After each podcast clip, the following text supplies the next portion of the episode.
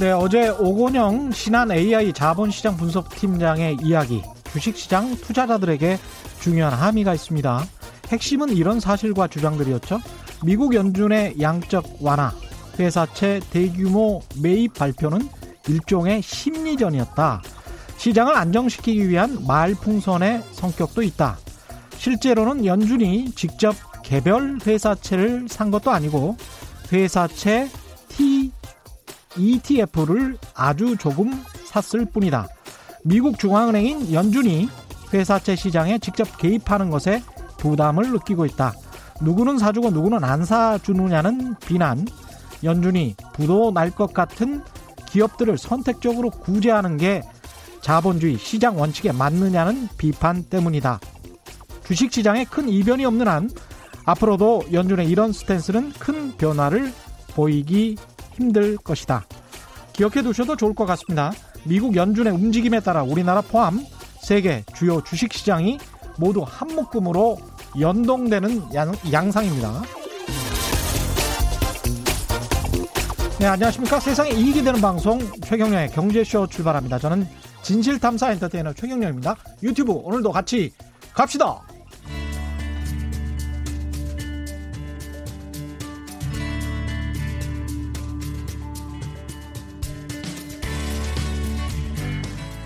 경제방송 아무거나 들으면 큰일 납니다. 듣고 또 들어도 탈이 나지 않는 최경령의 경제쇼. 네, 언제나 핫한 부동산 이슈를 보다 넓고 깊게 살펴보는 이광수의 부동산 이야기. 미래에셋대우의 이광수 수석연구위원 나오셨습니다. 안녕하십니까? 안녕하십니까? 예. 이광수의 부동산 이야기 이 시간을 기다리시는 분들은 특히 617, 617 대책이 나온 다음에 음. 언제 나오시나 막 이랬을 거예요. 약간 좀 정리가 된 상황에서 나오신 건데 어떻게 보셨습니까? 어, 일단 정책에서 과거 정책하고 예. 어, 큰 정책 이번에 한 네 번째 정도 되거든요. 어, 저, 전체적으로 한 스물두 번째 정도 되는데. 예.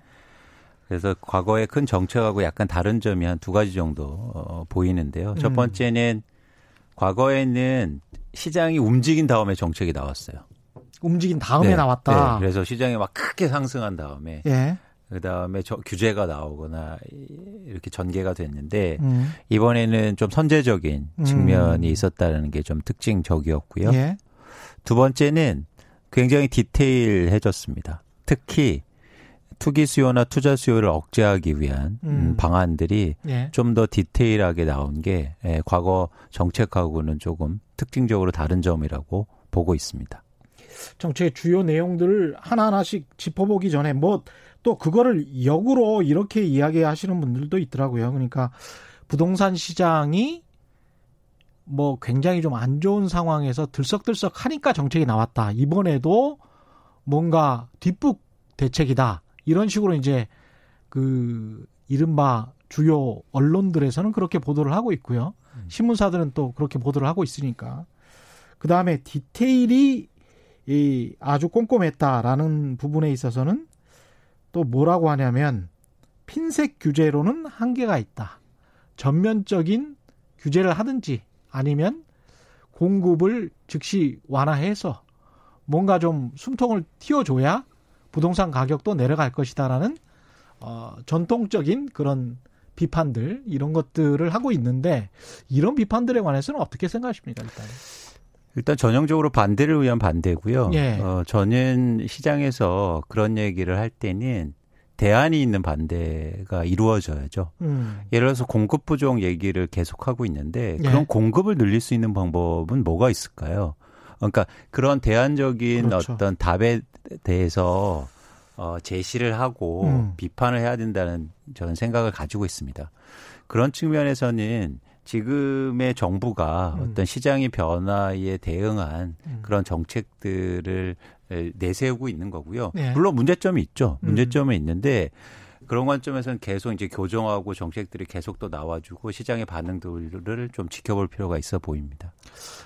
어떻게 생각해 보면 이 부분을 시청자 여러분들도 청취자 여러분들도 좀 아셔야 될 것 같은 게 공급의 토지의 공급을 어떻게 하는지 국가가 어떻게 하는지 그 절차가 보통 뭐 그린벨트라도 사적 소유지일 경우가 많으니까요. 그래서 일반 시민들에게 이걸 수용을 하지 않습니까?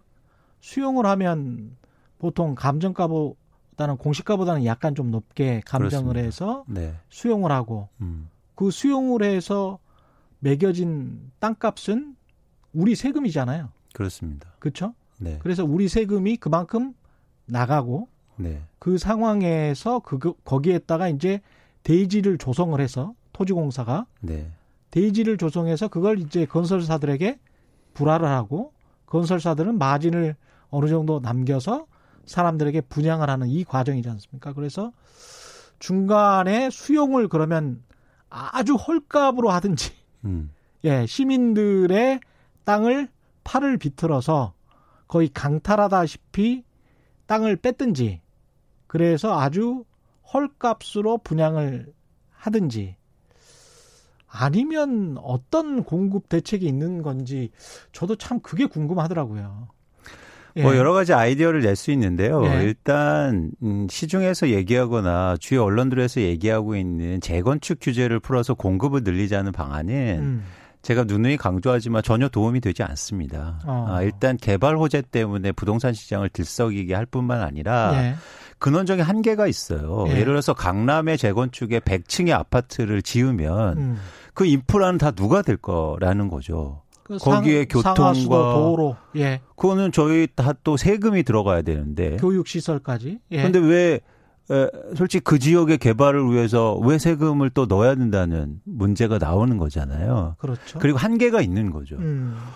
아니 아무리 땅이 많아도 그 네. 많은 차들 그리고 많은 사람들이 어떻게 다닐 겁니까? 그렇죠. 그러니까 그런 근원적인 해결점에 대해서 음. 한계를 갖고 음. 공구의 문제는 접근해야 된다는 겁니다. 음. 그러니까 무슨 얘기냐면 쉽게 비근하자면 해결될 수 없는 문제로 자꾸 지적하면 안 된다는 거예요. 예. 예. 그러면 문제 해결이 안 되는데 계속 그러면 뭐 이게 계속 돌고 도는 그런 그렇죠. 문제 제기일 뿐입니다. 그러니까 만화 영화에 나오는 것처럼 허공에다가 음. 도시를 지으면 좋겠는데 또 그러려면 엄청나게 많은 건축비가 들 거잖아요. 실제로 그렇습니다. 그게 가능한다고 하더라도 그렇습니다. 지하 도시를 생각해 보면 그것도 또 땅을 파야 되니까 그렇죠. 예, 엄청난 돈이 들 것이고. 그래서 음. 사실은 예를 들어서 정부의 정책이 이번 규제도 그렇지만 수요 규제의 방점이 찍힐 수밖에 없는 거예요. 음, 공급이 한정돼 있기 때문에 그게 할 수 있는 최선이란 겁니다. 땅이라는 그, 예? 그, 렇죠 그런데 거기다 대고 맨날 근원적으로 공급 문제를 풀지 않아서 집값은 계속 오를 거다. 예. 낳고 얘기하는 거는 어. 뭐라고 얘기할까요? 그거는 도저히 이게 해결할 수 없는 문제 문제 지적을 하는 거죠. 한국의 국토가 늘지 않아서 집값은 계속 오를 것이다. 뭐 이렇게 음. 말하는 거하고 비슷하네요. 그렇습니다. 예. 그래서 최소한 음. 수요를 억제하고 투자나 투기 수요를 제한하면서 시장의 그런 어떤 변동성을 줄이고 예. 가격이 급등하거나 앙등하는 현상을 줄이고자 하는 게 정책의 목적이 돼야 되고 음. 사실 그런 측면에서 이 정책을 좀 이해할 필요가 있는 거죠. 그런 측면에서 정책을 비판하고 지적해야 된다는 겁니다. 그 정책의 주요 내용부터 한번 꼼꼼히 따져 보면서 우려되는 부작용은 없는지 또 이야기를 해보죠. 일단 정책의 주요 내용은 뭐였습니까? 일단 정책은 어떤 현상에 대해서 그 현 문제가 생겨서 문제점을 해결하려고 나온 거잖아요. 네. 그래서 먼저 정책이 뭐 뭐가 나오냐는 것보다 지금 현재 시장의 상황이 뭔가 어떤 상황인가가 이해하시는 게 되게 중요하죠. 네. 그래서 최근에 시장 상황을 잘 보시면 첫 번째 특징적인 현상은 대출이 가능하고 자금 조달이 가능한 아파트가 가격 상승률이 컸습니다. 예. 그러니까 예를 들어서 아주 비싼 아파트 대출이 규제가 안 돼, 대, 음. 대출 규제가 되거나 아니면 지역적으로 규제가 아, 돼 있는 지역은 집값이 상당 기간 좀 안정돼 있었어요. 그러니까 대출 조달이 되는 아파트들만 집값이 그렇죠. 상승했다. 네. 그것은 대출을 안 해주면은 집값 상승을 이 저지된다. 뭐 이런 말이네요. 검증이 된 예. 거죠. 그래서 대출이 되는 지역은 비규제 지역. 예. 대표적으로 수도권 외곽이라든가 지방 같은 도시. 음. 대표적으로 청주라든가. 예. 뭐 아주 최근에는 수원 같은 데가 있었고요. 예. 안산 이런 지역이 음. 사실 대출이 가능한 얼마나 대출이 가능했냐면 집값이 70%까지 대출이 됐어요. 어. 그러니까 서울에 집을 사시면 9억 원 이사 이하인 경우에 대출이 40%밖에 안 되는데 70%까지 되니까 예. 가서 그냥 대출 전세 끼고 음. 대출 받 전세 끼고는 안 되지만 음. 어쨌든 대출 받아서 집을 사는 거죠. 예. 그러다 보니까 집값이 급등했다는 겁니다. 음. 또 하나 대출이 그러니까 자금 조달이 가능했던 지역은 서울에 음. 예. 9억 원 이하의 집들, 예. 아파트들 이게 어떻게 어떤 구조로 가능했냐면 일단 대출도 가능할 뿐만 아니라 LTV 40% 정도 대출도 가능할 뿐만 아니라 예. 5억 원 이하짜리 집은 보금자리 론이라든가 음. 저금리 대출 예. 더하기 내가 지금 전세를 살고 있는데 전세 담보 대출을 받아서 그 돈으로 집을 살 수 있는 구조가 됐어요. 어. 네. 예를 들어서 전세를 한 5억 정도 살고 있는데 예. 거기에서 3억 대출을 받아서 전세 낀 집을 또 살 수 있는 겁니다.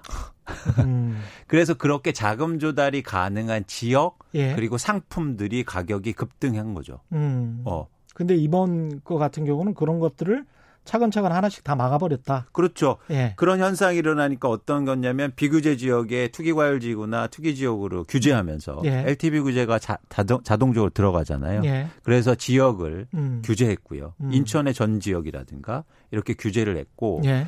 그다음에 전세담보대출을 통해서 3억 원 이상의 집을 못 사게 막아놨습니다. 어. 예. 그러니까 이런 현상이 일어나니까 아 이런 규제가 나왔구나라고 예. 이해하시는 게 일단 중요하죠.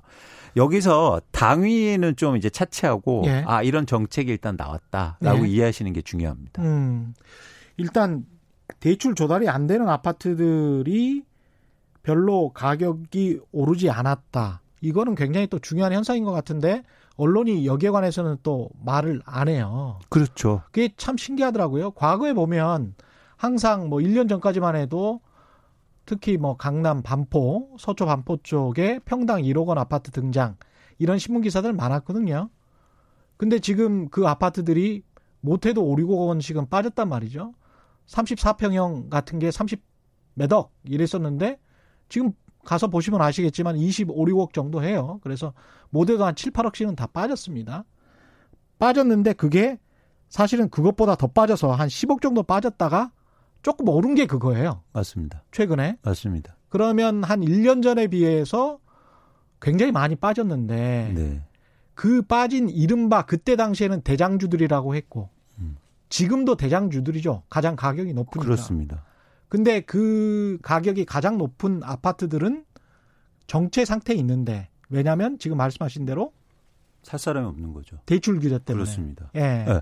그런데 또 재미있는 현상이 제가 예. 지난번에도 말씀드렸지만 음. 전체 수치의 왜곡 현상이 일어나는 거예요. 예. 가격 비싼 아파트가 많이 올랐 올랐다가 예. 떨어질 때는 하락률이 낮아 보입니다. 어. 그러니까 예를 들어서 10억짜리가 11억으로 올리면 10% 올랐다가 예. 똑같이 10억으로 가면 9%가 빠지는 거거든요. 예. 그렇죠? 예. 그렇게 되면 결론적으로 가격은 똑같은데 1% 오른 것처럼 되고 그렇죠. 가격이 낮은 아파트는 조금만 올라도 상승률이 커 보이는 거예요. 그렇습니다. 근데 전체의 예. 상승률 지표를 더해 보니까 음. 마치 집, 서울의 집값은 폭등한 것처럼 나타나죠. 그러니까 지난번에 그것도 말씀하셨고 사실은 저는 이게 15억 초과 아파트 대출 규제를 지난번에 했을 때 그 언론에서 이렇게 이야기를 했거든요. 현금 줍줍들만 좋아날 것이다. 강남의 부자들, 현금 있는 사람들만 현금으로 강남 아파트들을 다 사게 될 것이다. 그래서 강남 아파트들은 절대 떨어지지 않을 것이다. 그때가 30억이었단 말이에요. 그리고 평당 1억 원이라고 주장을 했던 그 시기죠. 한 1년 전인데 현금 줍줍이라는 현상이 나타났는지 정말 그렇게 시중에 돈이 그때보다 더 많이 풀렸는데 그 아파트들은 그러면 현금 줍줍을 했었어야죠. 네.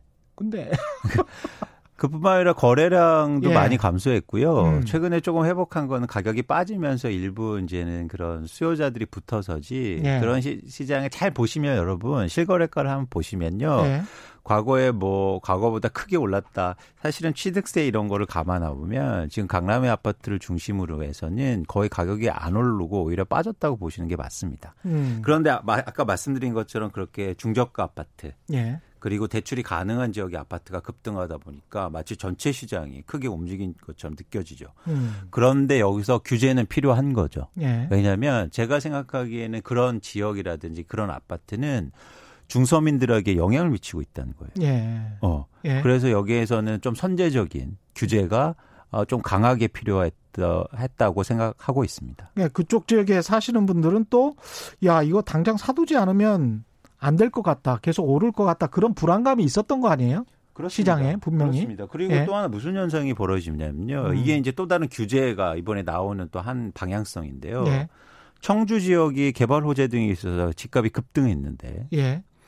사실 여기에 특징적인 모습이 법인이요. 법인 비율이 매수 비율이요. 과거에는 1%도 안 됐어요. 법인이 매수한 게 네, 예. 비율이. 근데 12.5%를 급등합니다. 12.5%나요? 예. 청주 지역의 아파트를? 네. 아니 그 양반 도시에 왜 그러니까 돈이 될 것 네. 같으니까 그렇게 대출 받아서 법인 투기 투기자들 투여 투, 투기 수요들이 몰려드는 거예요. 음. 그러면서 갑자기 집값이 폭등한 거죠. 어, 충격적이죠. 그러다 예. 보니까 정부가 그 현상을 보면서 아 법인 규제를 해야겠다. 음. 해서 이번에 또 하나의 큰 축이 법인으로 나오는 매수자들에 대해서 음. 그리고 주택을 사는 그 법인에 대해서 규제가 네. 들어갑니다. 상으로. 그러니까 법인은 이게 투자나 투기 수요라고 볼 수밖에 없다는 100%, 거잖아요. 100%. 예. 예. 그러면 결국 이제 정부의 이번에 6.17 대책의 핵심도 기존의 대책들처럼 조금 더 디테일을 강화시켜서 거주하지 않으면 대출을 좀 어렵게 하겠다. 세금을 좀 높이겠다. 거주를 꼭 해야 1가구 1주택으로 거주를 해야 집을 사는 환경을 조성하겠다. 뭐 이런 거죠. 그렇습니다. 예. 그래서 대출을 받았으면 음. 거주한 집에 대출 거주하고 예. 그리고 어, 거주 목적 이외의 수요자들에게는 음. 규제를 강화하겠다는 게 큰 방향성입니다. 음. 근데 여기서 이 방향성에 대해서 보다도 이제 그거의 강도라든가 예. 방법에 대해서 이제 논란의 여지가 좀 있겠죠. 어. 어 세부적으로는. 예. 또 하나 이제 하나의 또 방향성은 어, 올해 상반기 어떤 현상이 벌어졌냐면 경기가 코로나19 때문에 경기가 좀 안 좋고 이러다 보니까 금리가 두 번 인하됐고요. 예.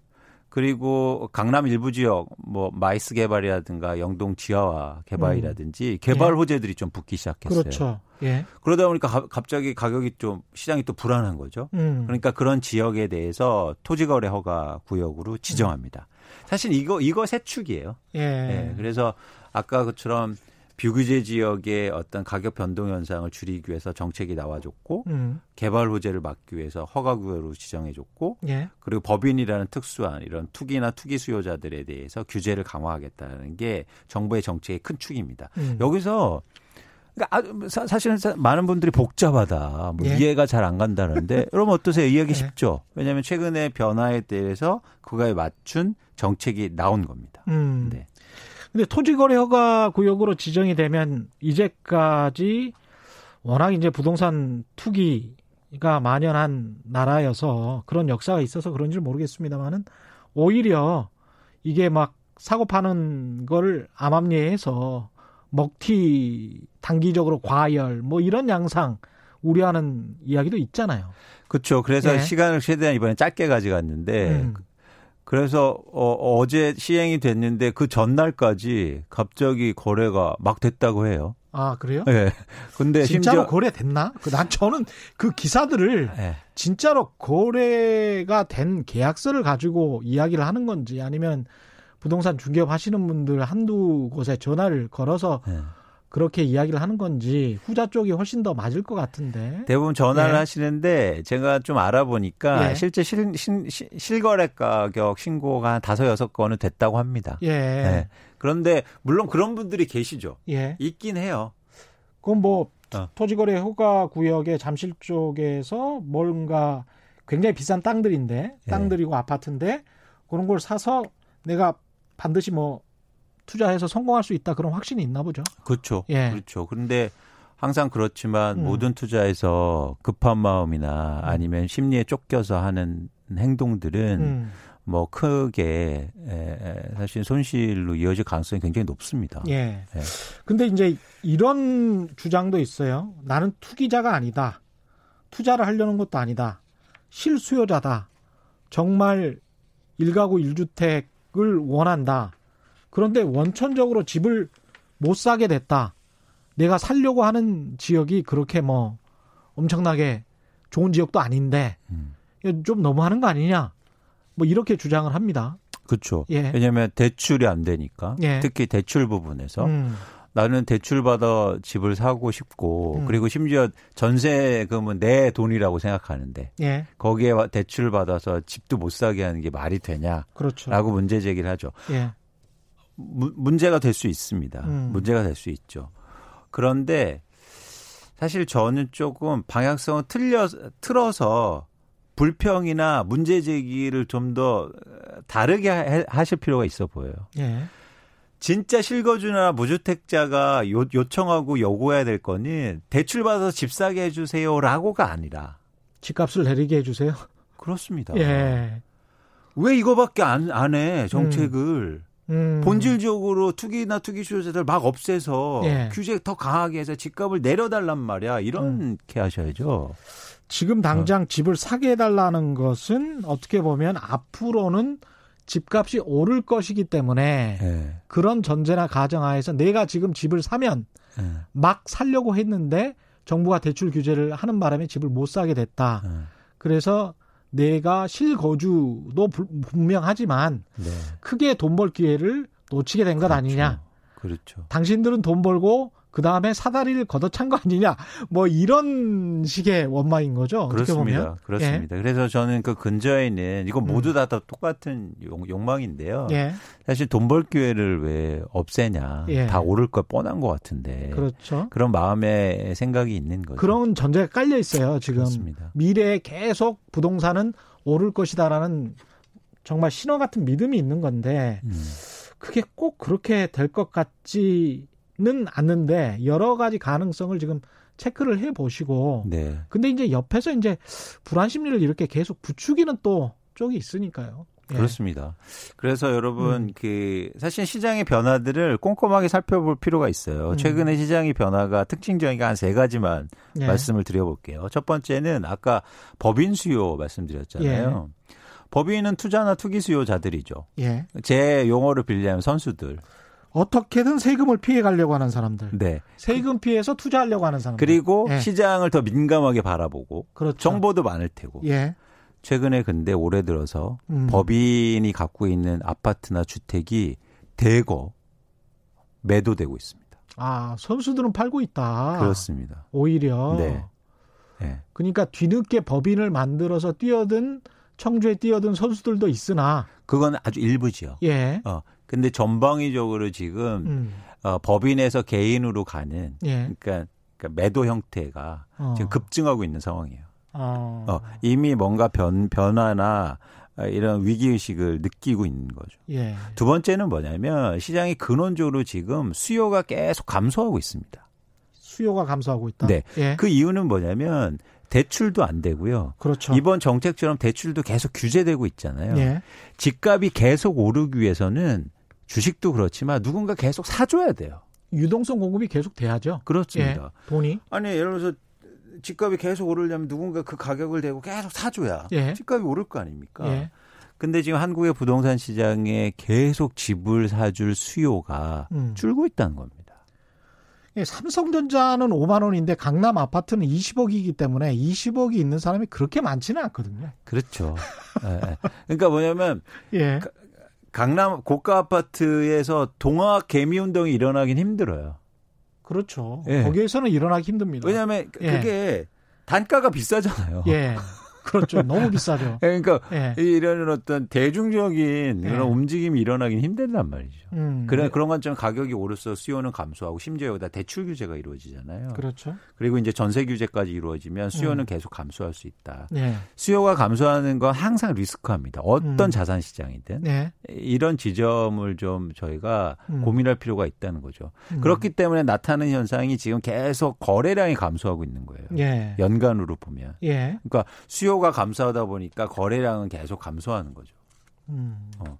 그래서 어쩌면 그리고 또 최근에 일어나는 이런 비규제 지역의 가격 상승이라든가 적 그러니까 약간 중저가 아파트의 가격 상승이 예. 뭐 과거하고 똑같이 앞으로가 될지는 약간 미시수지만 음. 과거에도 항상 변곡점에 일어나던 현상들이었습니다. 아. 음. 예. 시장의 고점이라든지 충분히 올랐다고 생각했을 때 예. 그런 현상들이 일어나죠. 음. 마치 이제 시중 용어로 끝물 끝물. 네. 예.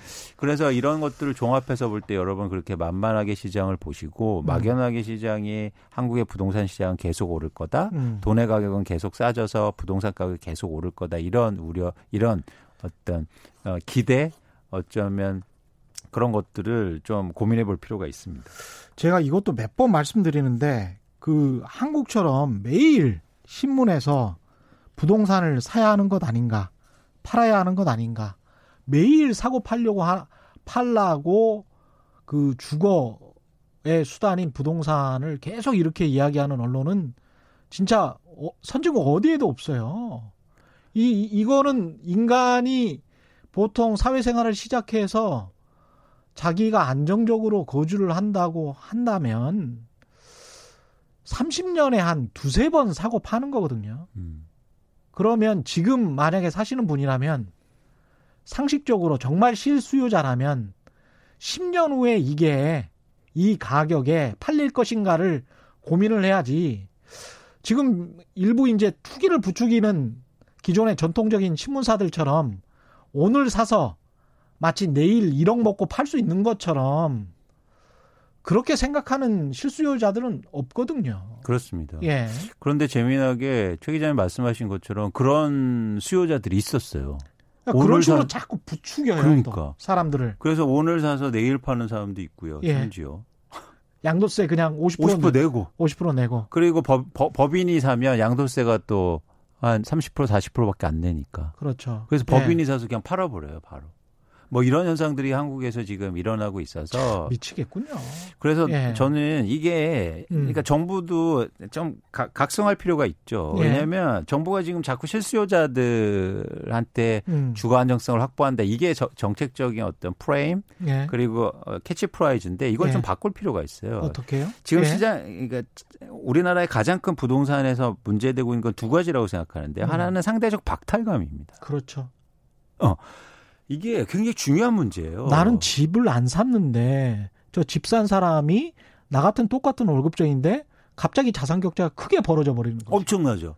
20년 동안 열심히 해서 저축하고 그래 내 돈 모아서 그리고 내 집만을 하려고 봤는데 예. 내 친구는 맨날 놀고 그러다가 저축도 안 하고 있다가 갑자기 어느 날 나 분양받을 게 해서 빚으로 분양받았는데 지금은 자산 격차가 다섯 배가 난단 말이에요. 그렇죠. 아, 화나죠. 예, 이런 것 예. 이런 이, 이 화는 이게 단순하게 화를 넘어서요. 음. 이게 경제적인 원동력을 없애는 가장 큰 그런 폐해라고 저는 생각합니다. 노동 의욕을 없애죠. 그렇죠. 예. 그렇죠. 뭐 열심히 일해서 뭐 합니까? 인센티브 별로 안 나오지. 그렇습니다. 직장에서 받을 수 있는 인센티브보다 아파트를 잘 투자해서 얻을 수 있는 인센티브가 훨씬 큰데. 맞습니다. 그렇죠? 또 하나 이건 단순히 무주택자 문제가 아니고요. 1주택자도 문제가 되는 거예요. 음. 1주택 여러분 객관적으로 생각해 보세요. 1주택자가 음. 과연 돈을 벌었을까요? 그렇지 않습니다. 어. 1주택자도 옆집이 다 올라갔잖아요. 팔아야 돈을 벌죠. 예. 어떻게 하실 거예요? 예. 예? 그리고 그 1주택자 사는데 애들 장가 보내야 되고 따님 결혼시켜야 되는데 음. 그, 그 전세값이나 그 주택가격을 어떻게 감당합니까? 음. 사실 이거 굉장히 사회적 문제는 거죠. 그런 예. 문제들이 복합되면서 지금 아주 단편적으로 어떤 현상이 일어나면요. 예. 포모 현상이라고 그래서 음. Fear of missing out이라고 그래서 내가 음. 막 이제 두려운 거예요. 예. 여기에서 아웃될까 봐. 내가 배제될까 봐. 어, 예. 이, 런 어떤 랠리, 예. 이런 어떤 자산에 대한 이런 폭등 현상에서 그래서 어. 무리하게 대출받고 과도하게 예. 지방 같은 데 몰려다니면서 집을 사고 있는 겁니다. 예. 그래, 그래. 이런 데서도 내가 사서 돈 조금이라도 벌어야겠다. 그랬더니 음. 옆에서 어 사모님 사장님 한 채서는 안 돼요. 음. 최소한 두채 음. 이어야 돼요. 못 들어보셨어요? 신문 못 보셨어요? 이러면서 막 두 채, 세 채를 개인들이 사고 있단 말이에요. 예. 충격적이죠. 그러다 보니까 아 개인이 또 사시면 안 되고요. 음. 법인 설립해서 사야 됩니다. 이러면서 그래야 세금, 세금 최근에 가장 말린 팔린 책이 뭐냐면 예. 법인 설립해서 부동산 사는 법이에요. 아 그래요? 그렇습니다. 충격적이죠. 참 책도 그렇고. 네. 아니 저는 최근에 조선일보나 동아일보에 광고성 기사가 나오는데 좀 황당했던 게 지역 주택 조합이에요. 다 보니까 그거는 광고성 그 기사는 돈을 상당히 받았을 겁니다. 그렇게 전면에 그런 광고성 기사를 제가 명확하게 말씀을 드리는 수 있는 것은 그 기사를 받고 지역 주택 조합이라는 게 아시겠지만 얼마나 위험합니까? 그렇습니다. 이 재건축 조합이나 재개발 같은 경우는 땅이 있는 그 사람들, 그러니까 토지 소유주들을 모여 모아서 재개발이나 재건축을 하는데도 10년, 20년 걸리잖아요. 사람들 의견이 잘 안 맞고 이익이 잘 안 맞으니까. 근데 지역 주택 조합이라는 거는 기본적으로 앞으로 어떤 곳에 땅을 사겠으니까 음, 출자를 하세요. 이런 맞습니다. 형태거든요. 이거는 나중에 사기를 안 치고 싶어도 사기화 될 가능성이 굉장히 높고요. 음. 실제로 그런 보도들도 굉장히 많이 나왔습니다. 맞습니다. 언론사들에서 이걸 이렇게 광고성 기사로 이건 정말 부도덕한 거라고 저는 봅니다. 예. 네. 근데 저는 당위론 쪽으로도 말씀드린 거 플러스 예. 더하기 해서 뭘 더 강조하고 싶냐면요. 음. 항상 이런 현상이 나타났을 때 시장이나 자산 시장은 고, 고점이었다는 거죠. 예. 이렇게 공포에 휩싸여 쓰고 모두 다 좌절해서 마지막에 뛰어드는 시장이. 음. 그래서 저는 항상 이 변곡점을 얘기하는 거고 이렇게 되게 위험할 수 있다. 근데 이 위험한 게 가계 자산을 넘어서 한국의 경제를 위협할 수 있다는 거죠. 이게 예. 더 심화되면. 예. 그래서 지금 정부의 정책이라는가 이런 것들에 대해서 관심을 더 갖고 더 요구를 해야죠. 더 강력하게 만들고 시장을 안정화시킬 수 있는 정책들이 나와줘야 된다는 게 사실은 음, 저희가 요청하고 그리고 어, 요구해야 될 사항들입니다. 음. 음. 김윤진, 김윤주님, KT준님, 3798님, 집 많이 가질수록 누진 보유세 부과하면 될 것을 복잡한 법 계속 들고 와봐야 서민들만 피해봅니다. 뭔가 좀 그래도 획기적인 대책이 나왔으면 좋겠는데 특단의 대책 같은 건 없을까요, 진짜? 일단은 예. 말씀드렸듯이 공급 측면의 특단의 조치는 많지 않아요. 예. 두 가지 이유가 있습니다. 근원적으로 한계가를 좀 갖고 있고 땅이라는 그렇죠. 예. 두 번째는 뭐냐면 시간의 한계가 있다는 거죠. 예. 집을 땅을 마련하고 조성을 집을 해야 돼요 또 그렇습니다. 예. 그래서 삼기 신도시도 지금 한 5년 정도 걸리잖아요. 예. 그렇기 때문에 공급 측면의 획기적인 단체, 정책을 단기적으로 나오긴 힘들죠. 예. 근데 지금 음, 말씀하셨는데 다주택자라든가 이런 보유세를 올리는 것도 좋은 방안이 될 수는 있는데요. 예. 사실은 그거는 어떤 게 또 이완이 연결이 되냐면 음. 내가 갖고 있는 이익이나 기대감 따라서 이, 이, 이 세금의 강도는 달라지거든요. 예. 그러니까 예를 들어서 우리 세율 구조가 자체가 내가 집을 많이 갖고 있거나 비싼 걸 갖고 있으면 보유세를 내기 때문에 예. 아니면 나중에 양도세를 내기 때문에 음. 실현이익이나 기대이익을 갖고 있다는 거죠. 예. 근데 이 기대이익 자체를 원천적으로 줄이는 방법을 전 필요하다고 생각합니다. 어. 어. 그래서 제가 되게 강력하게 제안하는 게 뭐냐면 예. 취득세를 올려야 돼요. 취득세를 네. 아. 그런데 할 수 있습니다. 취득, 수 있, 취득, 취득세가 예. 공포를 갖고 있는 이유가 뭐냐면 예. 정치권이나 정부나 예. 시장 참여자들이 공포를 갖고 있는 게 음. 실거주자들은 어떻게 하냐. 그렇죠. 오. 집 살려고 내가 한 1주택 사고 내 집 마련하려고 하는데 취득세를 갑자기 10% 20% 내면은 그 집 사지 말라는 얘기 아니냐. 그러면 그분들한테는 취득세를 낮게 받으면 되잖아요. 음. 어, 예를 들어서 내가 몇 년 동안 무주택자에서 집을 사는 경우에는 취득세를 뭐 2%라든가 1% 정도 내게 하고 예. 그리고 실거주자 2년 동안 실거주자의 증빙이 되면 취득세를 환급해 준다든가 이런 방안이 있을 수 있습니다. 예. 반면에 다주택자라든가 음. 법인 수요자들, 음. 투기 수요자들한테는 취득세를 과감하게 엄청나게 물려야 돼요. 아. 그러면 아예 다주택자 위주로. 그렇죠. 예. 그럼 아재 기, 아예 기대 수익률 자체가 뚝 떨어집니다. 그렇죠. 예. 네. 그렇게 되겠네요. 그리고 이거는 뭐냐면요. 예. 들어 진입할 때 내는 돈이라 어. 공포감이 더 커요. 아, 네, 만약에 취득세를 뭐 20% 내야 된다 그러면 네. 네. 나중에 팔 때 20% 이상은 내가 먹어야 그렇죠. 아파트 가격이 올라야 되는 건데. 그렇죠. 어, 상당히 부담스럽네요. 네, 충격이 크죠. 그래서 예. 투자 목적이나 투기 목적으로 집을 사기가 굉장히 부담스러울 겁니다. 다주택자들 법인들에게는 그런 식의 음. 그것도 참 방법이겠습니다. 그런데 이게 예. 단순하게 아이디어가 아니고요. 음. 이미 이미 이게 집값 과열 현상이 일어나거나 아니면 외국인들이 들어와서 내수 내 자국의 부동산 가격을 크게 올린 국가들이 이미 사용하고 있어요. 아 그래요? 음. 어디에서? 일단 싱가포르는 기본적으로 취득세가 4% 정도 되는데요. 예. 다주택자나 외국인 그리고 법인 등이 싱가포르에 집을 살 때는 취득세를 최대 30% 정도 내가 됩니다. 30%? 네. 근데 아시죠? 싱가포르가 집값이 굉장히 안정돼 있어요. 예. 어. 진짜 그렇죠. 네. 예. 근데 싱가포르를 잘 보세요. 땅도 음. 제한돼 있죠. 음. 거기 어디다 공급을 합니까? 가보시면? 지금 정부 정책이 약간 싱가포르랑 비슷한 게 싱가포르는 훨씬 가혹해요. 사실은. 네. 임대주택 정책을 해서 한 10년을 실거주를 해야 민간 시장에 주택을 팔 수 있게 합니다. 그래서 1년에 그걸 한 지금은 변했는지 어쨌는지 모르겠습니다만은 그런 기회를 한 두 번 정도밖에 안 줘요.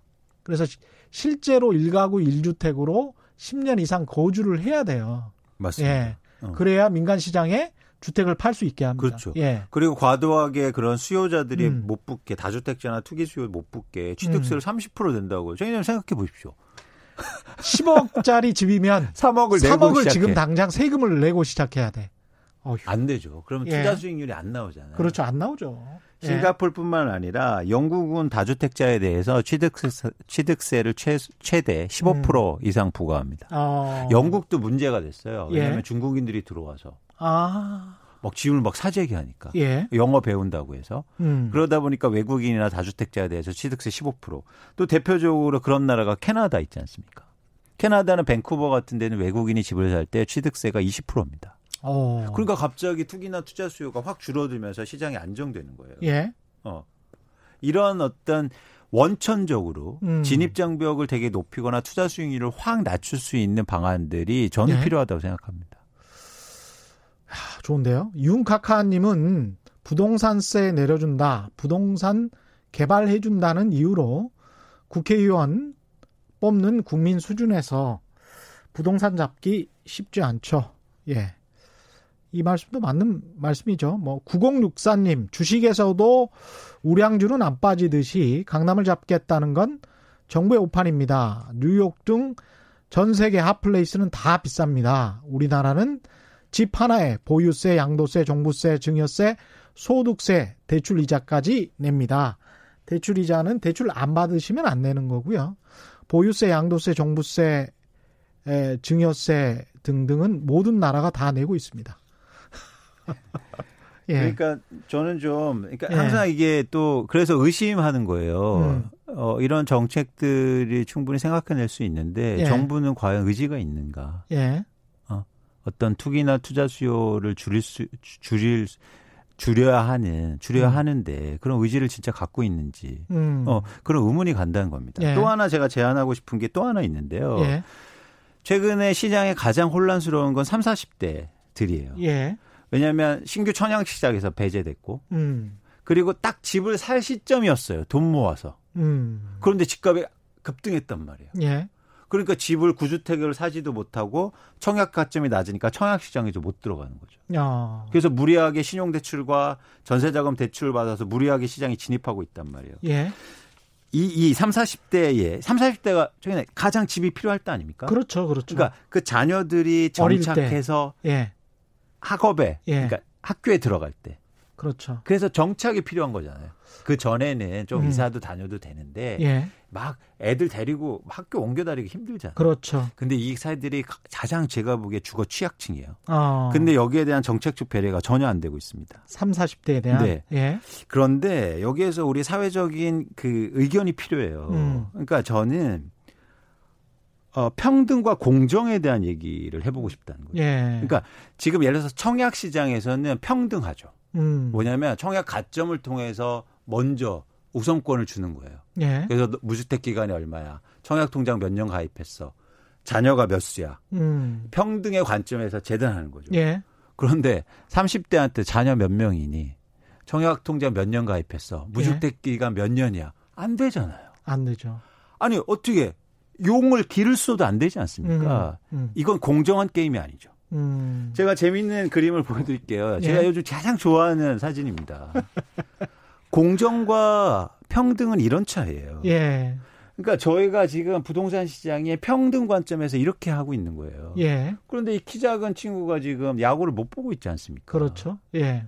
공정해야죠. 음. 그러면 계층별로나 소득별로 이런 공정한 음. 어떤 잣대나 기준이 필요하다는 게 저희 생각이죠. 그러니까 펜스가 높아서 키 작은 사람이 야구 경기를 아예 볼 수가 없는 상황이면 그 키 작은 사람을 위해서 디딤돌을 좀 마련해 줘야 된다. 그렇죠. 예. 그래서 과감하게 청약 시장도 세대별이라든가 음. 어떤 분야별로 좀 나눌 필요가 있고요. 음. 그래야 삼기 신도시를 기다릴 거 아닙니까? 그렇죠. 삼기 신도시 나오면 뭐예요? 청약 거점 안 돼서 나 어차피 분양 못 받을 건데. 아, 그런 생각을 많이 가지고 있군요. 그래 그렇다 보니까 그래 9억 이하라도 어디 저기 동네라도 음.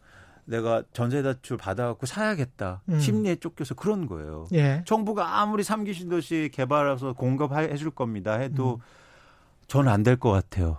음. 안 되잖아요. 기본적으로 사실은 집 가격이 좀 안정화되면서 좀 내려가는 흐름이 보여야 음. 특히 서울 시도, 수도권에 있는 사람들이 아 그러면 좀 찬찬히 기다리면서 내 소득이 올라가고 자산이 쌓이고 그러면서 좀 저축을 많이 해가지고 차츰 차츰 사도 괜찮겠다.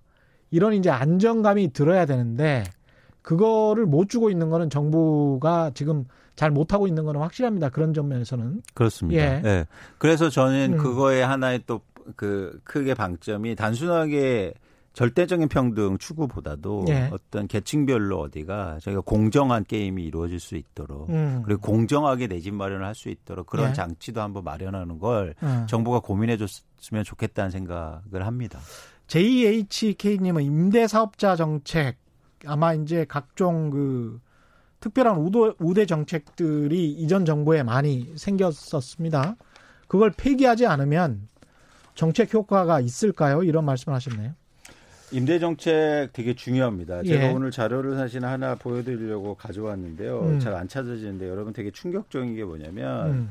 서울 시내의 평균적으로 10% 이상의 여러분이 살고 계시는 10% 이상을 임대사업자들이 들고 있어요. 예. 그러니까 집을 그만큼 임대사업들이 시중에 굉장히 많이 들고 있다는 거죠. 어. 네. 예. 그래서 이런 이런 임대사업들이 물론 정부가 의도한 바는 있습니다. 음. 뭐냐면 임대 시장을 안정화하기 위해서. 그렇죠. 어, 예. 전세 가격 많이 올려주고 예. 마, 많이 올리지 못하게 하고 월세 예. 가격을 이렇게 안정시키기 위해서 그런 임대 자료를 일종의 그 음지에서 양지로 그때 박근혜 정부 때 그렇게 혜택을 준 이유는 네. 바로 그것 때문이었습니다. 그렇죠. 민, 간 임대 사업자 활성화 정책인가 뭐 이랬어요. 맞습니다. 예. 근데 그 임대 사업자들이 투기나 투자 목적 수요자들을 돌변하면서 그렇죠. 시장의 매물을 예. 확 가져가고 그러니까 민간 임대 사업자를 도와주려고 한 게 아니고 사실은 정책의 목표는 서민들을 도와주려고 한 건데. 그렇죠. 그게 또 부작용이 났습니다. 그렇죠. 그렇죠. 예.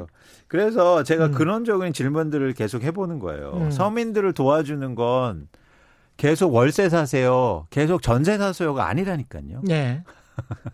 집값을 안정적으로 해서 어. 내가 중서민들에게 안정적인 내 집 마련의 기회를 보장해 주는 게 진짜로 위한 거지. 음. 영원히 전세 사세요, 월세 사세요가 그게 어떻게 원하는 겁니까? 그렇죠. 네, 아니잖아요. 그 다주택자들이나 법인에 대한 취득세를 외국 수준으로 싱가포르나 캐나다 수준으로 그렇게 올려버리는 것에 관해서는 조금 좀 생각해 볼 필요가 있을 것 같습니다. 정책 당국자들이. 네, 저는 예. 사실은 제가 뭐 건설회사도 다니고 부동산 애널리스트고 음. 심지어 저도 뭐, 저, 저도 집에 사니까 예. 그런 시장에 대해서 고민하고 분석하는 입장에서는 음. 굉장히 필요한, 지금 한국에 필요한 정책이라고 보고 있고요. 예. 또 하나 정책을 쓸 때 계속 지금 정부가 무슨 얘기를 하냐면 음. 이번 말고 또 쓸 게 많아. 어. 이런 얘기를 한다는 거죠. 그렇죠. 예. 저는 왜 그런지 이해가 안 돼요. 음. 지금 상대방은요. 예. 상대방은 전력을 다해서 대출 받아서 집 사고 집값 음. 올리고 있어요.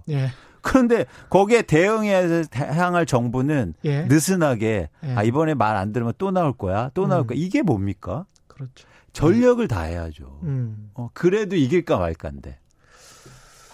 윤다령님, HHH님, 최정규님, 취득세 크게 올리는 정책, 다주택자들에 대한 것들, 어, 정말 기발하네요. 국민 청원 운동을 벌이는 거 어떨까요? 정말 많은 분들이 찬성을 하셨고요. 그 임대사업자와 관련해서는 임대사업자를 그때도 마찬가지지만 임대사업자를 제도 자체를 폐지해 버리는 거는 어떻게 생각하십니까? 어, 그것도 의미가 있는데 네. 일, 단 그 지하화돼 있던 거를 양성화 시켜서 그들의 세원도 음. 발굴하고 나중에 임대소득 뭐 2천만 원이든 4천만 원이든 음. 그걸 그 세금을 소득 있는 곳에 세금을 내게 하려고 했던 게 음. 사실은 그 정책의 함이었거든요. 그렇죠. 그래서 박근혜 정부 때도 사실은 시장에서 임대 사업자들이 이걸 양성화 되는데 임대 사업자 신청을 해 말어라고 계속 이렇게 지하에 있으면 세금 안 낼 수 있는 거 아니야? 그런 이야기를 많이 했습니다. 맞습니다. 그러다가 인센티브를 주니까 이제 음. 이른바 이제 양지로 나오기 시작했거든요. 네. 그때 참 정책하는 사람들도 힘들긴 힘들 것 같아요. 그래서 네. 이제 어디하고 연결되냐면요. 음. 이게 전월세 상한제라든가 음. 아, 아, 임대차 보호법이 강화되고 그리고 어, 이 만기 연장에 대해서 임차인이 권한을 가져가는 순간 예. 임대사업자는 필요 없습니다. 아, 소용이 없게 해야 된다. 그렇죠. 그것도 좋네. 네, 시장에서. 그, 래서 이거는 두 개가 연결된 법. 이죠. 예. 연결된 정책이고. 음. 그래서 향후에 국회에서 지금 논의가 이미 되고 있잖아요. 예. 전월세 상한제라든가 예. 아, 뭐 의무 임대 기간의 연장이라든가 음. 아니면 임차인의 권리를 보장하는 예. 이런 법들이 이루어지면 음. 임대 사업자는 사실은 시장에 크게 필요 없어요. 예. 어, 그리고 아까처럼 취득세를 올리면 음. 임대사업자들이 투기 목적으로 집을 사는 것도 확 줄어들겠죠. 어. 그렇습니다. 네. 많은 시민들이 지금 분노하고 계시는데 절망스러운 이 승희님은 뭐 절망스러운 삶, 대한민국 주택시장 뭐 이런 이야기 하시고요. 그 정부의 무능을 탓하는 그런 의견도 많고 어떻게 이제 총평을 해보시죠. 이, 오늘 사실은 피터 린치 이야기도 좀 하려고 했는데 주택시장 이야기를 너무 네. 뭐 재밌게 잘 하셔가지고 네. 어떻습니까? 이게 정부가 무능한 것 아니냐 이런 비판도 있습니다.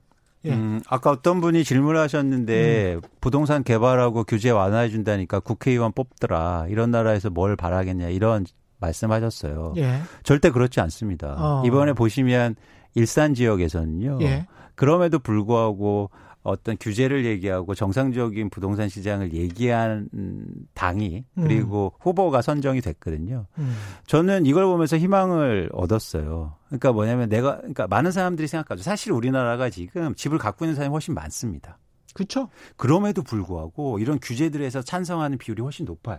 아, 그러 그것도 좀 신기하네요. 그래서 저는 예. 우리나라 분들이요 훌륭해요. 민도가 정말 높습니다. 그런 거 생각하면 셀피시하지 않죠. 예. 그러니까 미국 같은 경우에는 자가 점유율이 70% 이상이기 때문에 집을 누르는 정책은 무조건 비토를 놔요. 어. 근데 우리나라는 그러지 않습니다. 저는 우리나라가요. 예. 굉장히 성숙된 그렇죠. 사회적으로 안정된 걸 여러분이 원하시고 많은 분들이 원하신다는 거예요. 어. 알겠습니다. 오늘 말씀 감사하고요. 지금까지 미래세대우의 이광수 수석연구위원과 함께했습니다. 고맙습니다. 고맙습니다. 예, 저희가 준비한 최근의 경제쇼는 여기까지입니다. 오늘 밤 10시 최경령의 이슈 오도독이 있습니다. 유튜브로 업로드 되죠. 오늘은 정경심 교수 재판 중간 점검 해보겠습니다. 아주 재밌을 것 같고요. 아주 객관적으로 잘 들여다보겠습니다. 오늘 밤 10시입니다. 기대해 주시고요. 지금까지 세상에 이익이 되는 방송 최경령의 경제쇼였습니다. 고맙습니다.